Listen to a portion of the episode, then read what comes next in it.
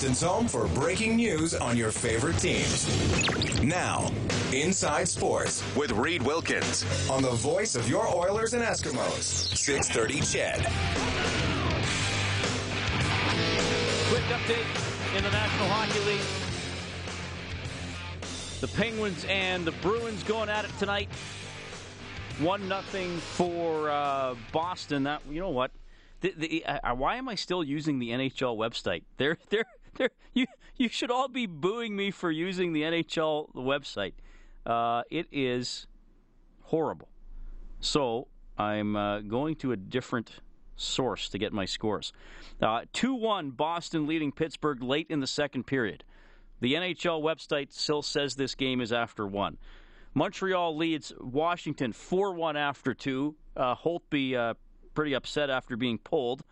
The NHL website still says it's 3 1 with 11 minutes left in the second period. Uh, San Jose and Colorado, Buffalo and Anaheim a little bit later on. And uh, Minnesota now ahead of the Raptors 70 69 halfway through the third quarter. If there's anything that should be booed, it's the NHL website. Can we agree on that, Matthew Panashik? Did they get the guy that did the CFL website to do the NHL website too? The, the NHL website is worse. The uh, the NHL website is now the worst sports website that I think most Canadians would go to fairly regularly. I mean, certainly Canadians would go to NFL, CFL, NHL, you know, the big four plus the CFL. I mean, the, the CIS website, the Canada West website, is better than the NHL website. Like, I'm, I'm sure the I'm sure the St. Vincent's Floor Hockey League website is better than the NHL's website. 780-496-0063 is the phone number. You can also text 630 630. You know what we'll have to do a show on closer to football season is are you going to boo Chris Jones when the Saskatchewan Roughriders come to town? Jim is on the line. Hello, Jim. Hey, Reid, how you doing tonight? I am doing wonderful. Two topics: the Oilers and, and the new proposal from Northlands. If we have if we have time to do it. Uh, yes, talk, go ahead. Let's talk about the Oilers. You know, we, we talk about what's wrong with this team. Accountability up until this year has never been there. Uh, if we look in the past, you know, you can get rid of all the players you want, you get rid of all the coaches you want, but unfortunately, until this year, the GM and the president and everybody else is safe in this organization, and it blows me away that we want everybody to be held accountable except for the, for certain people. So you, so you're, you're. I assume you're frustrated with where the team is at, but you like some of the people that are in place. Is that what you're saying? Yeah, except for I mean, McTavish is still there. I'm not sure what he's doing. Maybe he's sweeping floors. He's yeah, he's, he's doing scouting, as far as I know. Well, God help us there. And then then there's Lowe. I mean, these guys are to blame. Two people to blame for the Oilers. All the the problems we have with the amount of coaches and GMs we've gone through to where we are now. Now, now we've got a, a finally a good coach and a good GM, but I'm saying if you look prior to that, there's no accountability whatsoever in this team. And yet we expect our players to be accountable. We want the fans to be accountable, but there's some untouchables in this organization, and that's not right. Well, I don't think Chiarelli sees anybody as untouchable anymore, though I don't think he's going to do anything with Connor McDavid, obviously. No, no. I mean, and every you know, but everything else is everyone else is is on the chopping block, and they should be. I mean, the, the amount of talent on paper, this team should be in first place. Well, I don't know about that, but I don't think they they're they should have been better than last. You would think. Yes. Now I'd like to talk about Northlands. Right? Wait. You're all the whole. Wait, I have one question for you, Jim. I just had a texter text into six thirty six thirty that Todd McLellan is over coaching this team and that he's too much of a control control freak. Do you want to respond? Well, I, I don't know what the listener is thinking of or what games he's watching, but uh, we finally got somebody who knows how to coach and know what, the, what knows what the game's all about. All right. What's what's your Northland stuff? Now I have a well, general knowledge of this. I'm not covering it on a daily basis. Okay, so let's talk about. They say that they have not made no decisions yet, but they're waiting for the fans to, to write and let them know. Well, if that was the case, why is the horse racing gone? Because obviously they've already made that decision. So don't ask us. The horse is already out of the barn in that one. Don't worry about closing the door. Right. Did you now, hear my interview last week with Rod Cohn? No, I didn't. You should go back and listen to it online. He's a horse trainer. He was really good. Yeah. Now, the other thing that's flawed with their program, first of all, if they think, and I was born in Edmonton, so I can say this, an Edmontonian, if they think that the the, the, the taxpayers of Edmonton are going to come up with this wonderful uh, idea that yeah, we'll just pay whatever taxes you want. Calgary's going through the same thing. And as far as Calgary goes, whatever uh, Kate's got here, Calgary gets, and that's it. No money extra from anywhere. Now, if Northlands really wants to make this fly, and I don't think it will, mind you, they really want to, then they better find investors other than taxpayers in the city to to make this work. Because I don't think it's going to be a go. I wouldn't I wouldn't invest ten cents in Northlands the way they've run things for the last thirty five years. Jim, thanks for calling, buddy. Appreciate your opinion. Take care. All right. Bye-bye. And, uh, oh, just going to click that. And uh, Tony's on the line tonight as well. Hey, Tony. How's it going? Hey, I'll make this real fast. I want to just talk about your last caller, Jim. Yeah. I think that he's made my whole year. I've been saying that for the last three and a half years. To Mr. Stoffer, to you and everyone, I'm just so happy that that guy knows it too. I couldn't be happier. But which, Thank you very which, much. which part of it? uh, the beginning about uh, McTavish's minions and Kevin Lowe. Once that's scrubbed clean, this team will it'll it'll start performing. And this this coach, he's the best. We're going to do so good, it's not funny. Like I said the other day, I'm sorry, but we're going to have to gut this team. Obviously, keep you know two or three maybe, Right. and uh, we'll be just fine. We'll do it real good. Well, there's a lot of McTavish signings that obviously haven't worked out. There's uh, you no, can't there's blame no the guy for the last uh, eight, ten years, but you can. And right now, whatever. But uh, I'll just leave it at that. Jim, thank you so much. I'm a happy man. All right. Well, I'm glad somebody can listen to Inside Sports and be happy. 712 is the time of day. Of course, Inside Sports is presented by AMA. Be listening tomorrow for your Alberta Motor Association's Oilers hockey. Oilers against the Kings. AMA safety and savings for your family. My name is Reid Wilkins. Uh, yes, th- thank you to everybody who's agreeing with me about the NHL website. That that is, I mean, that's to me saying the NHL website is bad isn't even an opinion. It's it's a fact. Like I, I could say I think blank player is the best player in the NHL, and, and we could have a debate because it's an opinion. The NHL website is just uh, flat out bad. All right, let's just play the whole Justin Schultz media availability from today. Let's hear from him. Uh, I'm just pretty inconsistent right now. Um, you know, I'll be having a good game and then make a brain uh, bad read, bad play, and it costs the team. So just being focused every shift and uh, trying to help the team win. What would you say about the way, um, I mean, this is Todd been working with you? He, I mean, he's clearly wanting you to be better, but uh, what's, what's the relationship like, and are you working with him?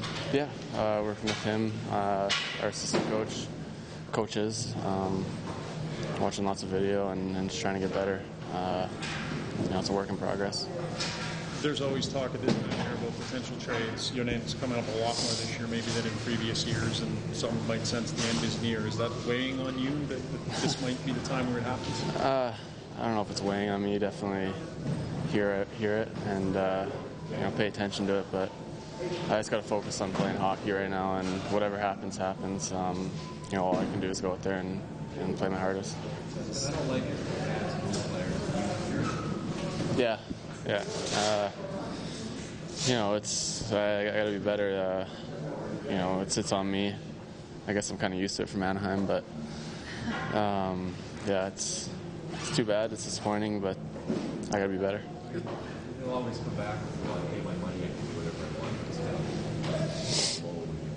when you bring her down the starting lineup. Yeah, I know. Uh, yeah, they're obviously not happy with my play, so it's up to me to just keep working hard and, and trying to get better, and um, hopefully get them cheering for me. Is this the hardest stretch it's been for you as a pro, and what is it that's getting you through it Oh Uh, yeah, it is. It's been a tough stretch, tough year. Um, you know, guys have been good. It's pretty easy with this group of guys to get through it. Um, we'd like to be winning more, and that'll make everything better. So hopefully we can start uh, winning here on the road. All right, that is Justin Schultz today after practice in Leduc. It is 7:15. Uh, Mark says, "Reid, please read this on air." Well, he said, "Please." He says, "I don't understand how the very management who created this culture and destruction of the organization could be retained by the team." That is from Mark. Well, that's a fair comment. Uh, I mean, Stu MacGregor was let go. Some pro scouts were let go last summer. Um, McTavish was pushed out of the GM's chair. Uh, Lowe was pushed out of the president's chair. Chiarelli came in and had those jobs. Uh, McTavish is still involved in hockey operations, uh, as is Scott Howson. I, I, guess, and, and look, when, when, you ask me stuff about why did Chiarelli do this or why did this happen, I'm not trying to defend those decisions or say they were the right ones, even. I'm just trying to think, okay, Peter Chiarelli decided this. Why would he decide that? Because I don't think Peter Chiarelli came into work for the Oilers and said, okay, I want to do destructive things. He, I think he looked at it and thought, how much can I change in the few months he had over the summer? If I come in and just get rid of everybody, am I am I going to have a staff? I still need people helping me. He couldn't come in and do the whole thing himself, and he probably didn't have enough time to change everybody and hire new people, or at least the people that he wanted. I'm sure Chiarelli has in mind other changes he wants to make in the offseason, and maybe that will involve people who are associated with the previous management structure. I mean, I don't think he came in and said, well, I'm going to keep these people. I mean, maybe he wants to find out their competency level, how they can contribute. I mean, if, if you took over a failing business, you might have 20 employees that you think are subpar, but maybe in the first six months you change out the five worst because you simply are worried about finding 20 new ones to begin with.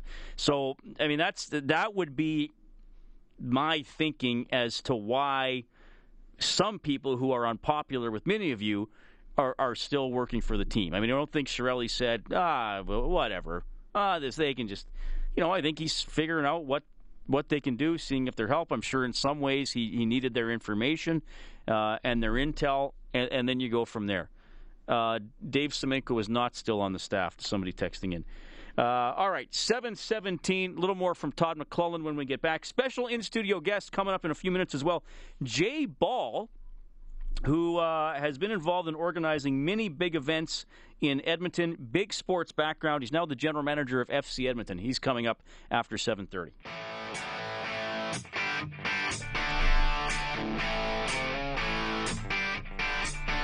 This is Inside Sports with Reid Wilkins on Edmonton Sports Leader, 630 CHED. Going to get to some Todd McLellan here in a minute or two. You can get the full McLellan scrum from today, by the way, on the uh, Oilers page on 630ched.com. Details on the Philip Larsen trade, Jujhar Khaira being called up as well. Your Action Furnace Oilers report. Action Furnace, you know, is home of the fixed right or its free guarantee. Visit actionfurnace.ca. Uh, Matthew Panashik's our studio producer tonight. Did you hear Leah Hextall on Sportsnet last night? She's the studio host.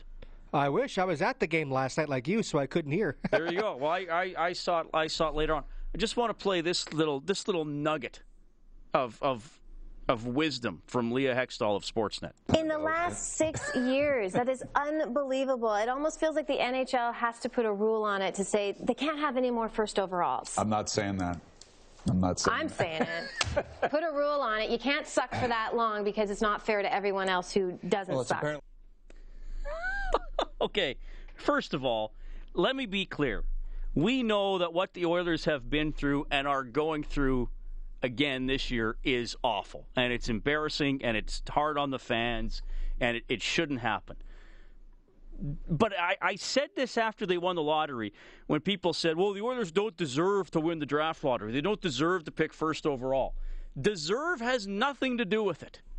The draft is set up every year so the bad teams pick first. It doesn't matter why you were bad or how long you have been bad. And now that there's a draft lottery, you have mindless ping pong balls floating in a machine randomly coming out. So it why does there the the lottery is is is put in fa- is put in place so teams can't tank and be guaranteed the first overall pick like Buffalo did last year. Leah Hextall and everybody should remember this. If not for the draft lottery, the Buffalo Sabres would have picked first overall the last 2 years. If not for the draft lottery, the Edmonton Oilers would have picked first overall twice. Taylor Hall and Nail Yakupov, right? uh, or pardon me, Taylor Hall and Ryan Nugent Hopkins. Then they won the Yakupov lottery and they won last year's lottery. Now, uh, th- look, this this is just this isn't. I, I know people are going, "Oh, the Oilers are bad." Yes, I know the Oilers are bad, but I, I don't care if it's another team. If you know Buffalo's probably going to be in the bottom five again. Obviously, the Leafs are going to be. You know, they were fourth last last year. They're probably going to be 29th or 30th this year. So, look, the Oilers got incredibly lucky last year. It doesn't mean the NHL needs rules. They are they already have a draft lottery. That in itself is the rule, Leah Hextall. That in itself is the rule. So, it's sad she doesn't understand that. Um, I don't know. That's all I'm. That's all I'm going to say because I don't like to pick on other people who are in the media. But that comment particularly annoyed me.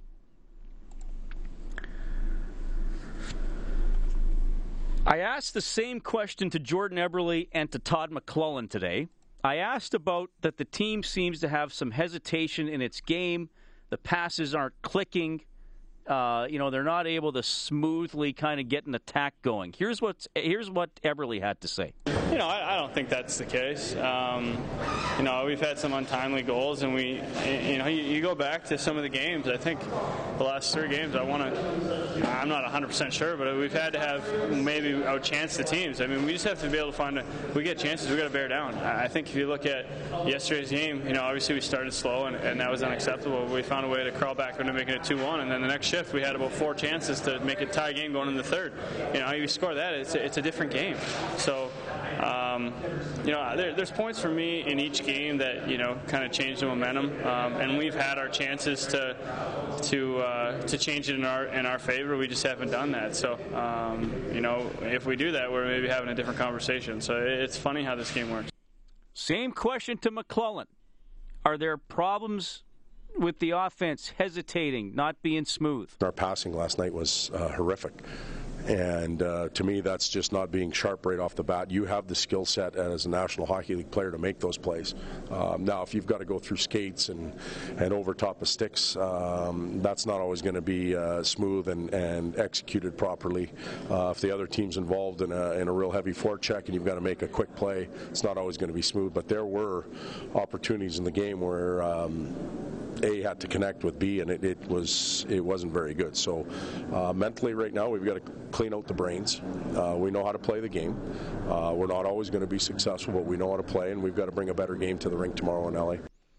All right, kind of different answers, I thought, for the same question. Uh, seems to me McLellan and Eberle aren't seeing that the same way. Specifically, Eberle is seeing it different than how McLellan and I are seeing it uh, quite frankly. Eberle also had this to say about McLellan's post game criticism of the Oilers. Uh, I mean, it's obviously degrading. You never want to hear your head coach say that. Um, and, you know, even the GM's comments before that, I mean, that, that reflects on our team. So, um, you know, as a group, we got to, you know, pick ourselves up here. Um, nice thing about hockey is you get a chance to, to play tomorrow. We don't have to wait a week like football. So, you know, obviously we need to show that we're um, capable of being the team we can be and, and, and uh, you know, play with some pride and passion tomorrow.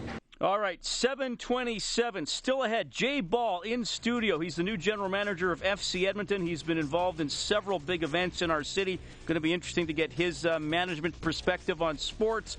Living the Dream is back tonight for another segment at 8.05. Spencer Pommells, former member of the St. Albert Steel, lived in Grande Prairie. Last year's CIS Player of the Year. He's now with the Rapid City Rush in the ECHL. And how about this? At 8:30, we're bringing some roller derby girls into studio.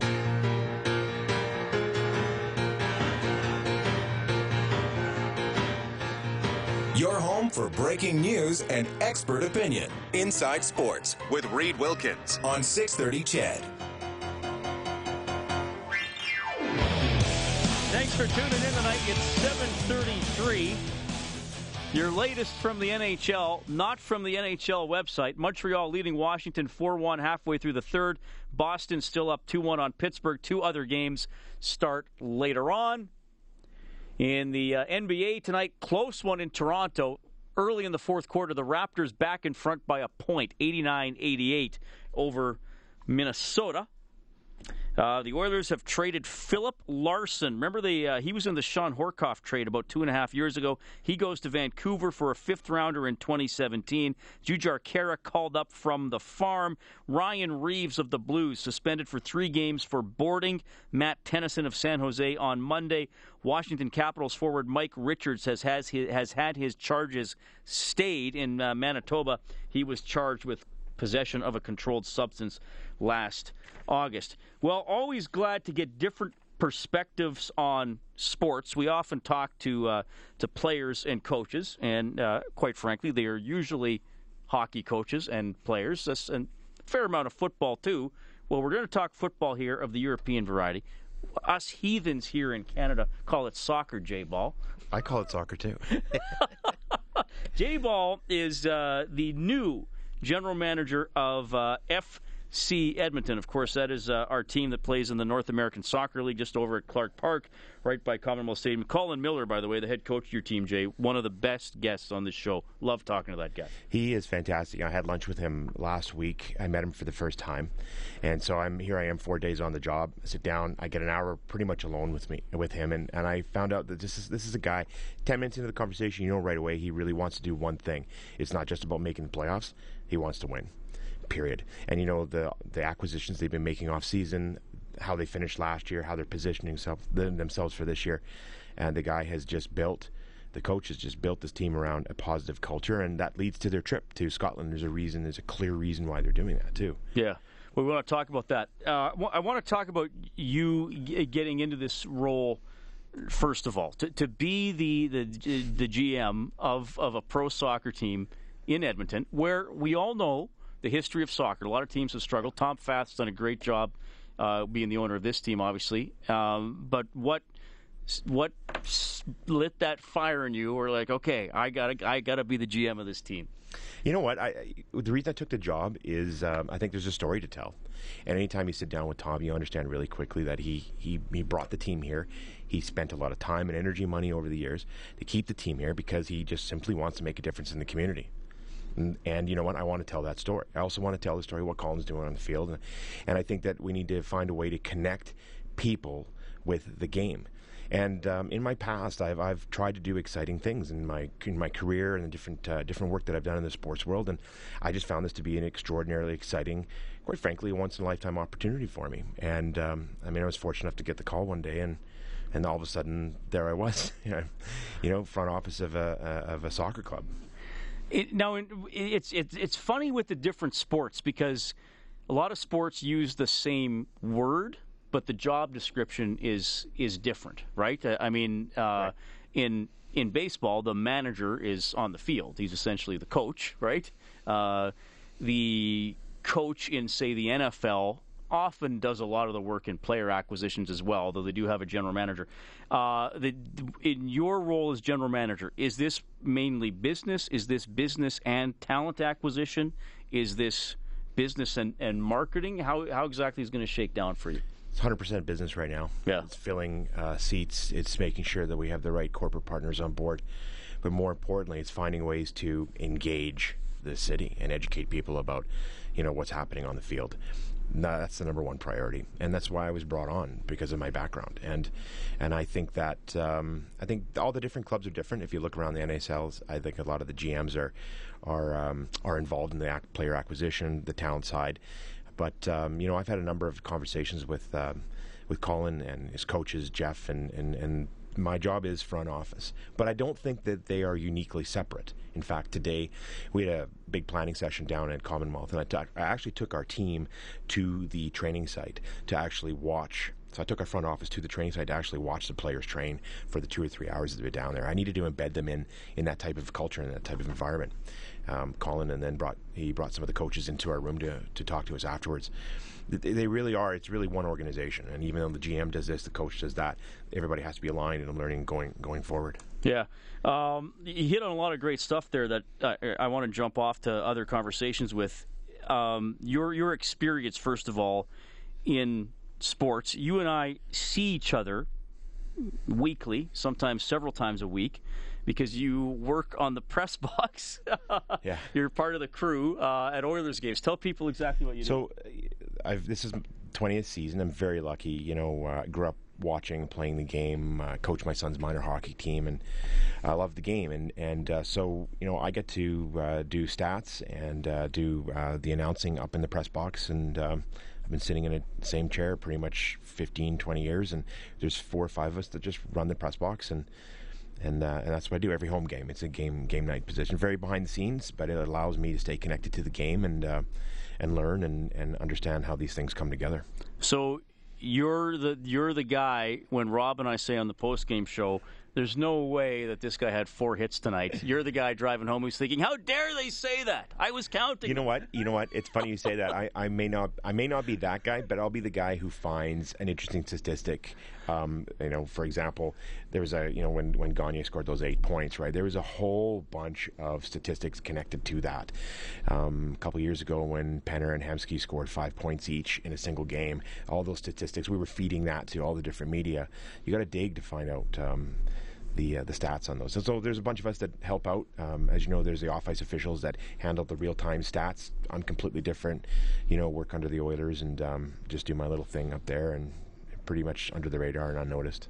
Well, I noticed you. For people who don't know what happens is the goal gets announced by Mark Lewis or Al Stafford over the PA system. Uh, and then Jay's, we have speakers just hanging around yeah. the, the, the, whole press box level. So Jay will come on and he'll kind of say the same thing. Yeah. Uh, that was an Oilers goal scored by uh, Eberle, his 19th of the season. Yeah. Originally, Davidson and, Mc, and McDavid. And then you might have a fact. Like it's the first time Eberle's ever scored a while wearing black tape on his right. laces or whatever. Yeah, like, like, his, like, recently scored yeah. a hat trick. It was his first hat right. trick. You, gotta, you give us stuff like if that. Somebody's playing in their milestone game, like a 400th or 800th game, you announce that as well. So it's just an, an opportunity to give the media a little bit of extra statistics, and it's just a service that the Oilers provides. And again, I'm very fortunate to have that opportunity. This is my 20th year doing it, so I'm, again, I'm very lucky. Yeah, Jay Ball joining us. He's the new GM of FC Edmonton. They're getting ready for uh, their new season. Their home opener, of course, is going to be April 10th. We'll talk about that in a few minutes, too. I, I, I want to ask you about your involvement with the FIFA Women's World Cup 2015 because, uh, you know, we talked about that a lot. I, I was excited that Edmonton got to host so many matches. I also know, at least my perception is, Jay, and I, I, experienced it a little bit firsthand last year, just trying to get into games because I found I told this story that having a media pass wasn't enough. There were still other hurdles to clear. FIFA, to me, is this big sort of uh, global machine. I mean, it's an incredibly powerful organization, not just sports organization. You know, they've had all the corruption issues, which I know you were you were a part of, obviously. But but that's what a lot of people, when you say FIFA, that's what they think of. What was it like to deal with FIFA and, and be part of the organization for one of their biggest events? You know, we, we dealt mainly with the, the Canadian Soccer Association, the CSA, okay. out of Ottawa, and you know they, they really dealt more with FIFA, FIFA. But you know, as soon as you walk in that stadium, it's all wrapped in red. Right. They they control everything. You know, and you know, dealing firsthand, I suppose, with them in, at, at, a, at an arm's length you know, my role. And so I got involved through a friend of mine, and it wasn't even on my radar. A good friend of mine, Dwayne Vanu, who is uh, who's from everybody you know, very well known in the sports world here, called me up and said, "Listen, I think these folks need some help. Uh, let's do something for them." And so I got involved, and and my job was to move uh, corporate seats, hospitality packages for um, the 11 matches here. Edmonton was the largest um, site with 11 matches to sell. Um, and then so you know my approach to sponsorship is you go to spon- you go to sponsor offer the opportunity and then find ways to make them visible at the game and so on. And you really couldn't do that with FIFA. It was really locked down. They had their worldwide partners and and and uh, sponsors down the field and that was it which was fine. So you just had to be creative. Um, but the reality is is you know we found ways to sell literally hundreds of thousands of dollars worth of tickets and we found ways to um, sell soccer in the city. You know, I remember a conversation where on the phone with uh, with people out of Ottawa and Ontario and and and and even beyond, where people were saying, okay, you have a fifty three thousand seat stadium, right, right, with all the, the the kill zones for TV and stuff. It's fifty three thousand seats. You have eleven matches we'd like 53,000 seats sold in every game, right? Right.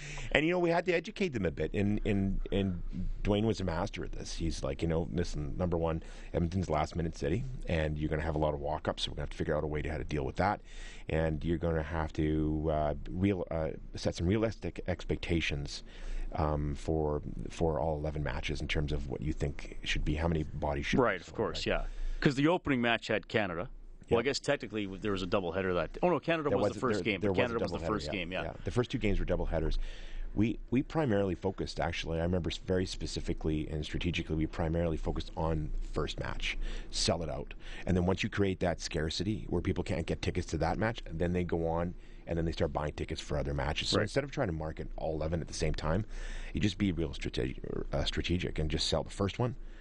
And then open up the other ones. And the first one did sell out, right? Oh yeah, it was fifty-three thousand. That was Yeah. a record. I think until a couple days Until later, Vancouver, beat it by a thousand or something. Yeah. Yeah. Yeah. And then I mean, and, and and you had the, you must have been. I mean, we were all disappointed, but you could have had Canada back here for that semi. I will it would never have changed forget everything. that. I will never Yeah. forget that. You know, we had um, we had uh, a lot of military families had um, had purchased tickets and were ready to go for the game, and it just it, it turned out it, it, it could have been that second great giant sellout, right? But um, it, it is what it is, and that's that's the the agony and the thrill of sports, right? So Jay Ball in studio. He is uh, the newly minted. Minted, Do you mint I mean, general managers? I don't think so. Nine days, you said. you, it's trial by fire. That's that's what happens. Ninth day on the job. Ninth day, day nine. Yeah. Day nine. All right. Uh, newly, uh, newly named the um, general manager of FC Edmonton. Uh, he has a lot of stories to tell. He was also involved with the World Juniors, Mm-hmm. so we'll talk about that. And of course, I want you to look ahead a little bit with FC Edmonton and uh, and some of the things you want to do with the team. Seven forty-five. We're back after this break.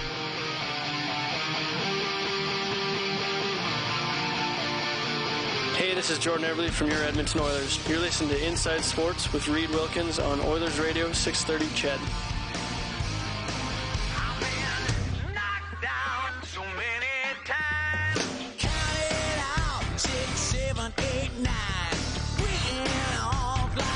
All right, 748. Washington trying to tie it up against the Canadiens. It's 4 3 with 90 seconds left.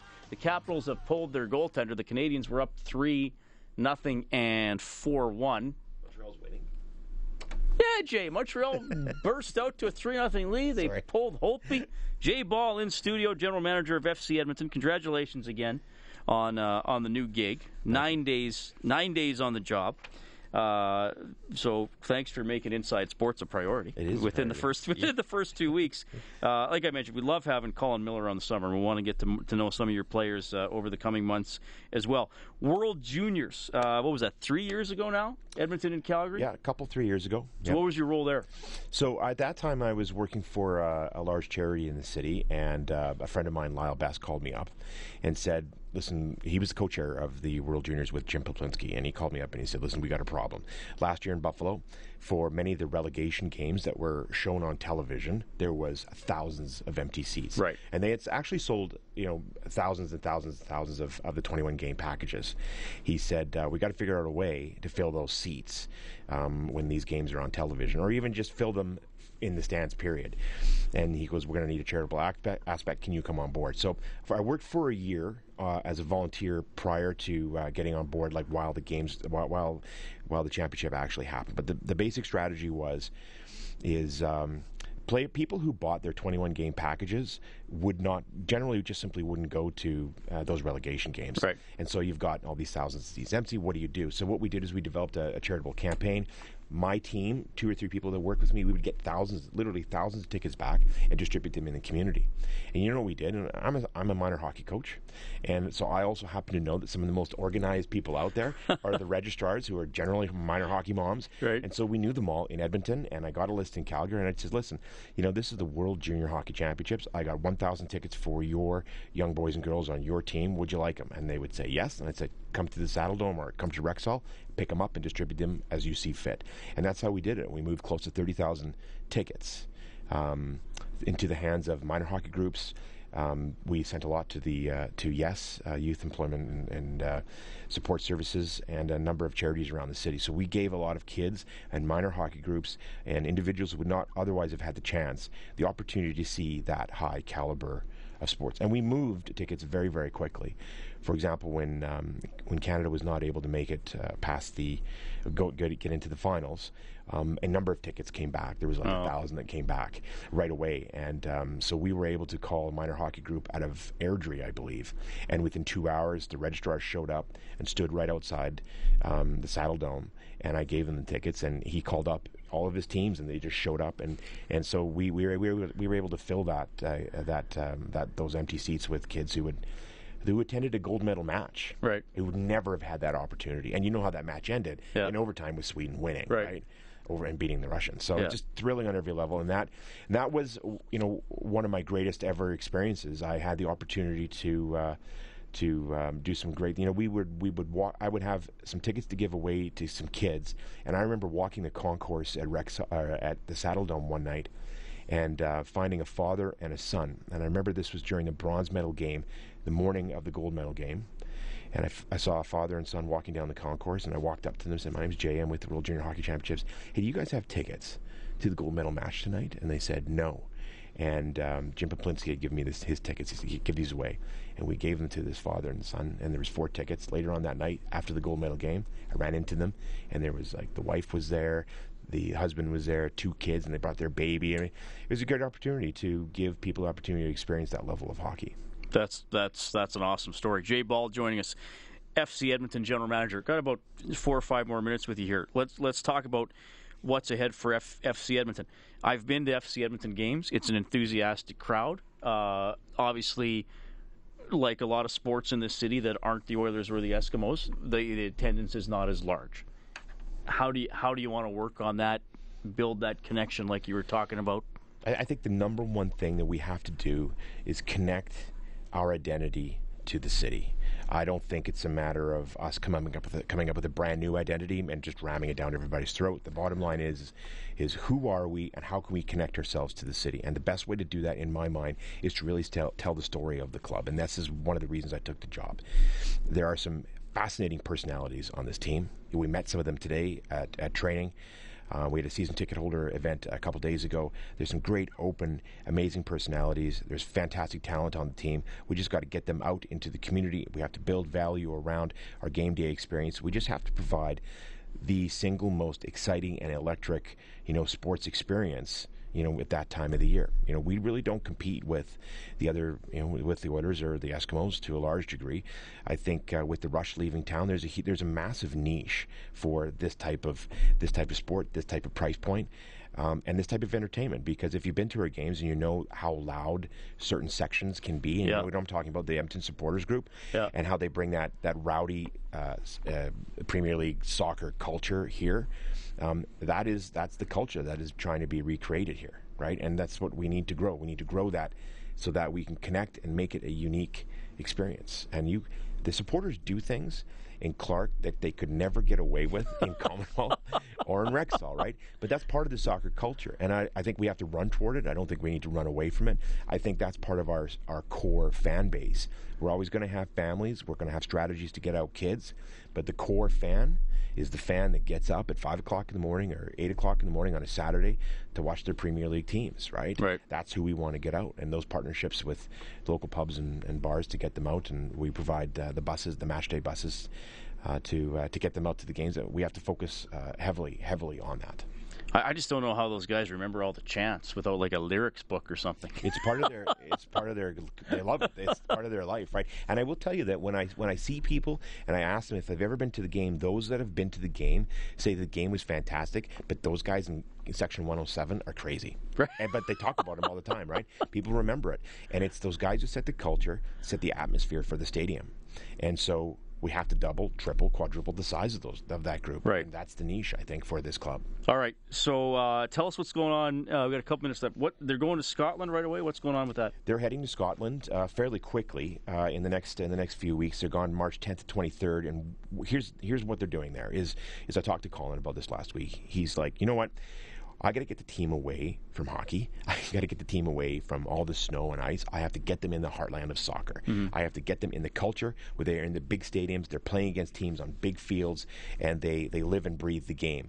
You know, um, when you open up the paper here, it's hockey, hockey, hockey, some football, soccer at the very end. Right. There, it's 10 pages of football, soccer, Right. as, Yeah. they, as they call their football, right? But it's 10 pages of that, and it's, it's nothing, nothing. There's nothing going on except football. And he said, I have to get them into the culture of that and that mindset. So when we hit the field April 2nd for our first game in Oklahoma City, we are ready. We're not looking back. Yeah. All right. So that's when the, the actual season will start, April 2nd, uh, Oklahoma City, the home opener. Not that far away already. April 10th, Minnesota's going to Exactly be here. 45 days, trust me. 45 days. Jeez. Okay, you'll be on the job 54 days by Yeah, then. yeah. Dude, I can do some math. FCEdmonton.com. Got Mm-hmm. the full schedule. Uh, obviously, all your ticketing info and whatever people want to learn. Are they still? Are they doing the split schedule again this season? They are spring season, fall season. March 2nd, we go live with our group sales. We have some very unique things coming up. We have a kids club for the very first time. That'll be launched live on March 2nd. And we got a whole bunch of uh, awesome stuff we're going to unleash at uh, April 10th at the stadium. We have a brand new 30 by 50 giant HD screen we're Cool. unveiling. It's the, Canada's largest mobile HD screen. It's massive. So that's going to change the entire uh, match day experience. It, it really is going to switch it around 180 degrees from what people saw last year. We'll be able to engage people. We're going to have a lot more fun. The idea is to create, again, the most exciting, the most electric soccer experience that's ever been here in Edmonton. That's what we're trying to do. Jay Ball, good luck with that. We'll have to do this again. Absolutely. Jay Ball is the new general manager of FC Edmonton. Thanks so much for coming into the studio. My pleasure. We have a whole bunch more fun coming up in the last hour of the show. Living the Dream, our segment with a Northern Alberta hockey player in a league other than the NHL, is between 8 and 8.30 tonight. And in studio with a couple of members of E-Ville Roller Derby. They go by the names Scarstruck and Hell on Keller. They're going to be in studio. This will be fun.